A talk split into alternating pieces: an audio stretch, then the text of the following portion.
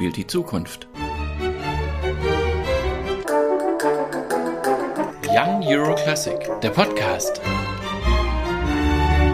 Mit Julia Kaiser. Young Euro Classic, der Podcast, heute mit Josef Bastian, dem Dirigenten des Asian Youth Orchestra, ein äh, gemeinsames Projekt von mehreren Ländern, die für uns alle sehr fern sind und für Sie aber nicht. Erzählen Sie ein bisschen vom Asian Youth Orchestra.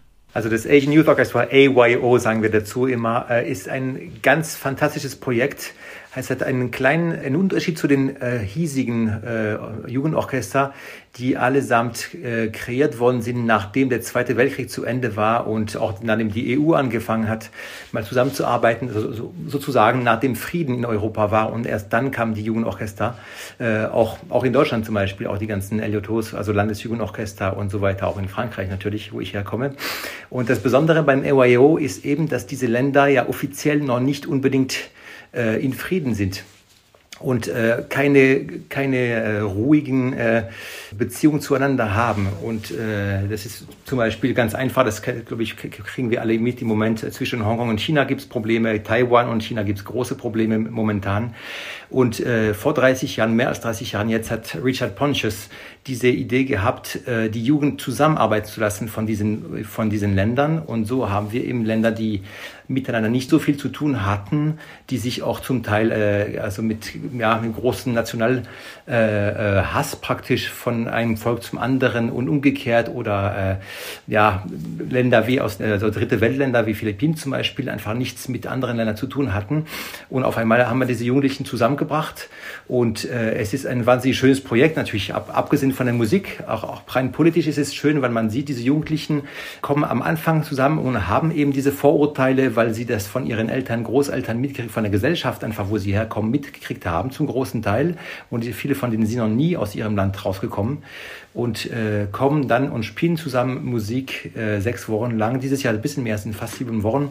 Und wenn das, die Arbeitsphase zu Ende ist, Ende August immer in Tokio, dann äh, hören die Tränen nicht mehr auf. Schon auf der Bühne, in der Zugabe, es ist extrem rührend und die lassen sich nicht mehr los. Und äh, haben gemerkt, dass, äh, ja, durch die Musik haben sie gemerkt, dass äh, alle, alles einfach nur Menschen sind und dass man sehr wohl zusammenarbeiten kann und dass alle Vorurteile tatsächlich Vorurteile sind.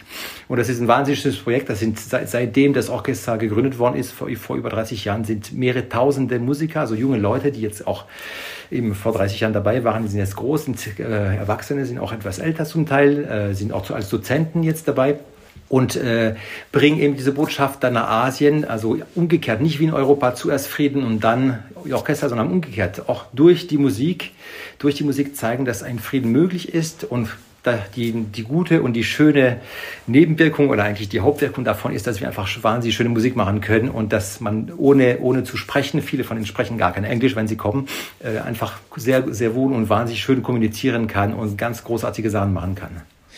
Das steckt voller Informationen, die wir auch so ähnlich kennen mit bilateralen äh, Orchestern oftmals in Europa oder in Osteuropa, äh, wo es eben um die Verständigung geht. Asien ist aber so weit weg für einen Franzosen wie Sie. Wie sind Sie dazu gekommen? Das ist ja wie immer, das Leben hat mich äh, fast zufällig dahin geführt. Äh, damals noch, wo Richard Ponchos noch gelebt hat, hat er immer einen Teil der Tournee gehabt, äh, dirigiert und also quasi ein Programm, es gibt immer zwei Programme und das andere Programm hat ein Gastdirigent dirigiert und wie das die Zufälle so gekommen sind, äh, haben Sie mich mal gefragt, weil ich auch äh, einige an Erfahrungen mit Jugendorchestern hatte und habe. Äh, wahrscheinlich kam das so und ich habe da das erste Mal 2019 dirigiert und das lief wahnsinnig gut mit dem Orchester und die haben auch gemerkt, dass die Arbeit gut war und leider ist Richard Pontius gestorben 2020 im Dezember ein Weihnachten äh, und das war mitten, mitten in der Pandemie und die Pandemie, wie wir auch wissen, in Asien etwas strenger gehandhabt worden ist. So habe ich mit dem äh, Manager vom Orchester, mit Keith Lau, haben wir praktisch das, ich habe die, den künstlerischen Part praktisch zusammen mit den ganzen Lehrern äh, und er hat das Organisatorische übernommen und wir haben so versucht, letztes Jahr, also 2022, konnten wir endlich zum ersten Mal wieder eine Arbeitsweise stattfinden lassen in Europa. Asien war noch nicht möglich. Da war einfach zu viel Unsicherheit. Und jetzt können wir 2023, wir fangen jetzt in Europa an, weil das sowieso schon seit Jahren geplant war und freuen uns, dass wir auch wieder zurück nach Asien können. Es ist also aus unserer Sicht selbstverständlich. Es ist fast die logische Folge, dass Sie zu Young Euro Classic kommen, dem Orchester weltverbindenden Festival für junge Musiker, die vor allem einander die Musik und auch über den Tellerrand hinaus anderes Publikum kennenlernen wollen. Wie vermitteln Sie aber so etwas? Also zeigt man da Fotos vom Konzerthaus oder sind das junge Musikerinnen und Musiker, die sowieso in Europa sich gut auskennen?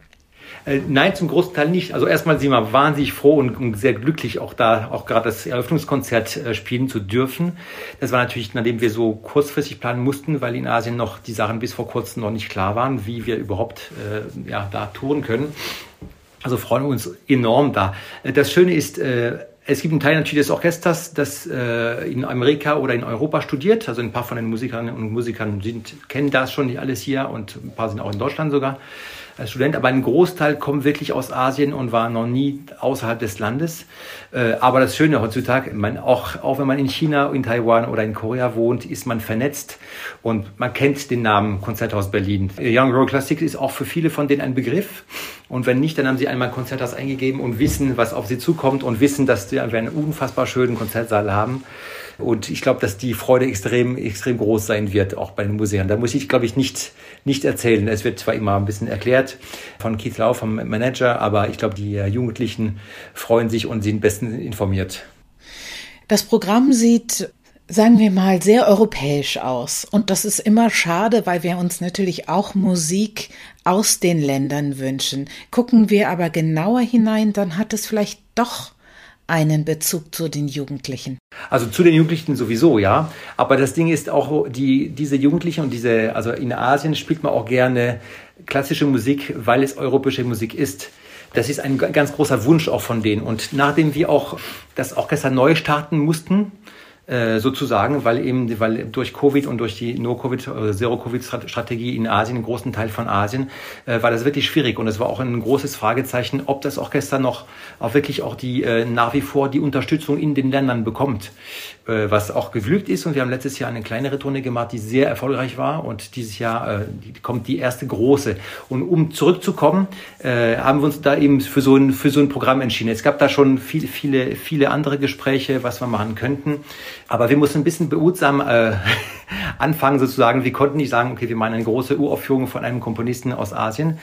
Äh, aber das kommt sicher in den nächsten Jahren wieder. Das ist auch immer eine große, das ist ähm, politisch, muss man sich so auch vorstellen, das ist gar nicht so einfach. Wenn man jetzt einen Komponisten aus Asien nimmt, äh, ist, sich sehr schnell die Frage, aus welchem Land kommt er? Und wie ich Ihnen sagte, die, die Spannungen zwischen den Ländern sind ja größer als in, in Europa. Das heißt, wenn ich in Europa einen französischen oder deutschen oder Schweizer Komponist, das macht kein, fast keinen Unterschied. Äh, wenn ich jetzt in China toure und einen Komponist aus Hongkong habe oder umgekehrt, in Taiwan bin und einen Komponisten aus China habe zum Beispiel, das lässt sich nicht sozusagen nicht so gut verkaufen oder anders verkaufen. Man muss es sehr gut einbetten, dass es auch gut, gut funktioniert. Das heißt, ähm, abgesehen von dem packt, dass einfach die Musikerinnen und Musiker sehr, sehr gerne einfach auch diese großen Werke der Klassik, der, der Romantik spielen. Das ist eine Sache, die, die unbedingt, die war schon, die war, die ist schon auch viel gemacht worden äh, beim EYO und das, das wird in Zukunft auch wieder unbedingt an der Tagesordnung kommen. Das heißt, nächstes Mal, wenn wir nach Berlin kommen, dann sicherlich mit einem Stück aus Asien. Und darauf sind wir unbedingt gespannt und freuen uns sehr darauf. Unterdessen freuen wir aber überhaupt uns darauf, das Orchester kennenzulernen und dem Orchester vielleicht damit auch Auftrieb geben zu können, denn die Pandemie ist sicher auch an der Musikausbildung nicht spurlos vorbeigegangen in Asien aus unserer Perspektive und vor allem in den einzelnen so unterschiedlichen Ländern. Können Sie dazu ein bisschen sagen? Also wir haben immer den Blick von den tausenden jungen Leuten, die seit lang, lang Klavier spielen lernen wie sieht es mit anderen Instrumenten aus? Also wir lernen natürlich viele Studentinnen und Studenten aus Korea zum Beispiel kennen, oft auch aus China, aus Japan, die an die europäischen Hochschulen kommen. Ist das ungebrochen? Fehlt vielleicht eine grundsätzliche Ausbildung seit Covid auch? Müsste da eine neue Generation wieder von Null anfangen oder ist es ungebrochen? Ich, ich finde, dass es ungebrochen ist, aber ich muss sagen, ich werde auch ein bisschen äh, dieses Jahr ein bisschen eine andere Situation vorfinden, weil das Besondere letztes Jahr war, die Jugendlichen, die mitgespielt haben, hatten Probespiel gemacht 2020 beziehungsweise 2019 im Dezember. Das heißt, die hatten ein Probespiel gemacht, hatten es bestanden und konnte 2020 und 2021 nicht nicht kommen. Und dann kamen sie dann erst 22 und auch nicht alle Länder durften ausreisen oder einreisen nach Europa. Das heißt, wir mussten auch da leider auch äh, paar, Länder ja, auslassen. Das heißt, die äh, Jugendlichen, die gespielt haben, waren alle praktisch zwei Jahre älter geworden. Eine gewisse Reife hatten sie auch gehabt. Und viele, aber dadurch viele von denen auch nicht, die konnten auch nicht raus, konnten auch nicht rausgehen zum Studieren zum Beispiel. Das heißt, die, die, diese Generation, die praktisch in Covid Student war, in der Covid-Situation äh, des Studenten war, ist jetzt praktisch nach Europa, nach Amerika. Auch einige von, einige von diesen Studenten, von diesen äh, äh Musikerinnen und Musiker sind auch dann nach Amerika. Einige haben mich auch gefragt, ob ich dann äh, Gutachten und so weiter schreiben könnte. Und jetzt habe ich praktisch eine neue Generation. Sicherlich einige von, von letzten Jahr sind noch dabei, die dann nicht, noch nicht zu alt sind. Äh, aber ich habe eine komplett neue Generation, die ich mich auch freue kennenzulernen. Ich glaube nicht, dass das ist, also spurlos ist, glaube ich, an keinem vorbeigegangen. Aber äh, ich habe das auch hier in Europa und auch in Deutschland bei den Landesjugendorchestern. Man spürt nicht, dass ein Mangel an Ausbildung da ist. Man spürt, dass es eine unglaublich große Freude ist, endlich wieder zusammenzuspielen. Das ist, glaube ich, fast wie eine, eine Feder, die endlich losgelassen wird und das springt dann extrem hoch. Das heißt, da mache ich mir keine großen Sorgen und ich glaube, dass die äh, Jugendlichen natürlich auch genauso wie hier natürlich Probleme hatten, aber die haben durch Zoom eben äh, oder durch irgendwelche anderen technischen Geräte dann trotzdem ihre Ausbildung weitermachen können und fleißig waren die sowieso. Da habe ich keinen keinen Zweifel. Wir schauen noch mal kurz ins äh, Programm und zwar speziell zu Edward Elgar, dem Konzert für Violoncello und Orchester mit dem fabelhaften Alban Gerhard, von dem ich weiß, dass er auch ein großer Freund von Jugendorchestern und ein hervorragender Pädagoge und Vermittler der Begeisterung von Musik ist und sicher sehr toll mit dem Orchester zusammenarbeiten kann. Wie haben Sie ihn dazu geholt? Ist das Ihr Kontakt gewesen oder kannte er das AYO auch schon? Der hat mit dem AYO schon vor ein paar Jahren gespielt und er war auch damals schon begeistert von dem Orchester. Und als wir dann am Programm dann gearbeitet haben, dann kam der Vorschlag, dass wir ihn, ihn doch fragen könnten. Und ich war, ich kenne ihn auch persönlich und ich war, ich war sofort begeistert, weil ich weiß, man kennt ihn in Europa und und äh, eben diese Begeisterungsfähigkeit und sein, sein außerordentliches Spielen ist inspiriert auch die Profis, aber natürlich ganz besonders die Jugendlichen. Und äh, ich hatte ihn auch mit Elgar erlebt in München im Publikum vor ein paar Jahren und fand das so großartig. Ich habe dann vorgefragt, ob er Elgar spielen wollte und da hat äh, sofort zugesagt, die Termine klar gemacht und auch sich freigehalten, dass der Sommer dann für uns da zur Verfügung steht ganz große Ehre natürlich für uns. Das wird für die Musikerinnen und Musiker eine ganz, ganz große Freude sein, mit ihm zu, zu arbeiten, mit ihm zu spielen. Und er ist ja auch ja so zugänglich einfach als Solist, dass, dass ich mir auch, auch sehr gut vorstellen kann, dass die, dass die ja diese, diese gegenseitige musikalische Befruchtung dann sehr schön sein wird. Wir sind in diesem Jahr zum ersten Mal zweigeteilt in einen internationalen Festivalteil und in einen europäischen Festivalteil. Und gerade im internationalen Festivalteil finde ich es besonders reizvoll, dass äh, die Orchester natürlich irgendwoher kommen und irgendwohin gehen auf einer Tournee. Wie sieht's beim AYO aus? Aus welcher Probenphase kommen Sie? Haben Sie Konzerte vorher schon? Sind wir das letzte Konzert oder das erste vielleicht? Nein, das ist praktisch äh, am Ende unserer kleinen Europatour. Wir, wir sind wie letztes Jahr in, in Bergamo zu Gast, weil Bergamo und Brescia ja die Kulturhauptstädte äh, Europas sind dieses Jahr. Deswegen sind wir dort und auch weil ein Teil der Dozenten fürs Orchester aus Italien kommen und dort äh, von dort kommen. So kam der Kontakt praktisch und auch letztes Jahr schon. Und wir hatten wahnsinnig schöne Bedingungen letztes Jahr und freuen uns auch wieder dort zu Gast sein zu dürfen. Und wir werden dann beim Malerfest in äh, Toblach, die vierte Maler auch, genauso wie in Berlin, mit Lüder Teuscher äh, spielen und äh, werden Konzerte auch dort in Bergamo. Die haben eine unglaublich schöne Basilika in Bergamo, da haben wir letztes Jahr auch gespielt, das mit einer wahnsinnig schönen Akustik auch. Und da werden wir ein paar Konzerte spielen, das heißt, Konzert in Berlin, glaube ich, ist Konzert Nummer 5. Wir haben danach noch ein Konzert in Trier bei den Moselfestspielen und dann fliegen wir anschließend zurück nach Asien, wo wir dann Konzerte, noch zehn Konzerte haben, so eine große Tour noch. Also Konzerte Masterclass auch zum Teil haben werden und China-Konzert haben wir auch da. In Hongkong, in, auf Taiwan, in Thailand Und in Japan am Ende, genau. Das heißt, wir sind ziemlich am, im ersten Drittel der Tournee, wenn wir in Berlin, Berlin ankommen. Eine letzte Frage. Was ist die Perspektive des AYO? Wohin kann es gehen? Wir haben viel über friedensstiftendes gemeinsames Musizieren gesprochen gerade jetzt spüren wir so viele Spannungen. Sie haben das vorhin erwähnt zwischen China und dem Rest der Welt, China und Taiwan, Annäherung wiederum zwischen Südkorea und Japan nach vielen Jahren endlich wieder. Spielen Musikerinnen und Musiker, die als Jugendliche im AYO gewesen sind und vielleicht später in die Politik, in die Wirtschaft gehen, spielen die eine Rolle dabei, dass die Gesellschaft sich verändert? Man, man muss ja immer irgendwo anfangen. Und wir können nur einen kleinen Beitrag dazu leisten. Die Musikerinnen und Musiker, die da gespielt haben und spielen, natürlich werden danach in großen Orchester, äh, viele von denen sind in Orchestern in Asien, aber auch in Europa oder in, oder in Amerika auch tätig.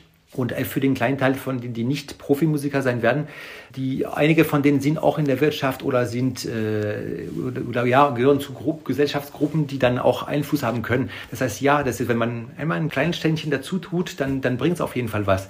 Und das Schöne ist auch beim AYO, dass immer am Ende des Konzertes die ganzen Länder angesagt werden. Das heißt, die ganzen Musikerinnen und Musiker, die zu einem Land äh, gehören, stehen auf und dann sehen auch die alle Leute im Publikum. Das passiert genauso in Europa wie auch in, wie auch in Asien. Das heißt, äh, auch im Publikum merkt man das äh, ob man es will oder nicht. Und äh, das heißt, natürlich werden wir nicht die ganze Welt auf Anhieb äh, ändern, aber wir tragen dazu bei und es reicht, wenn man ein kleines, kleines bisschen den, ein, ein, Steinchen ins Rollen bringt und die, und die Effekte, auch wenn wir die Effekte erst in, in Jahren sehen, zumindest ist ein kleiner Teil davon schon angefangen. Wir haben sogar auch, also was heißt wir, äh, Richard Pontius hatte vor, vor einigen Jahren auch geschafft, dass ein Musiker aus Nordkorea zum Beispiel mitgespielt hat. Das war auch ein großes, großes Event dass auch die mal einbezogen worden sind. Das heißt, auch da ist es lang bevor Trump dann sich mit dem Staatsoberhaupt dann getroffen hat. Also einfach da auch kann man langsam die Sachen auch ins Rollen bringen und hoffen, dass es in Jahren oder Jahrzehnten mal irgendwann mal Früchte trägt.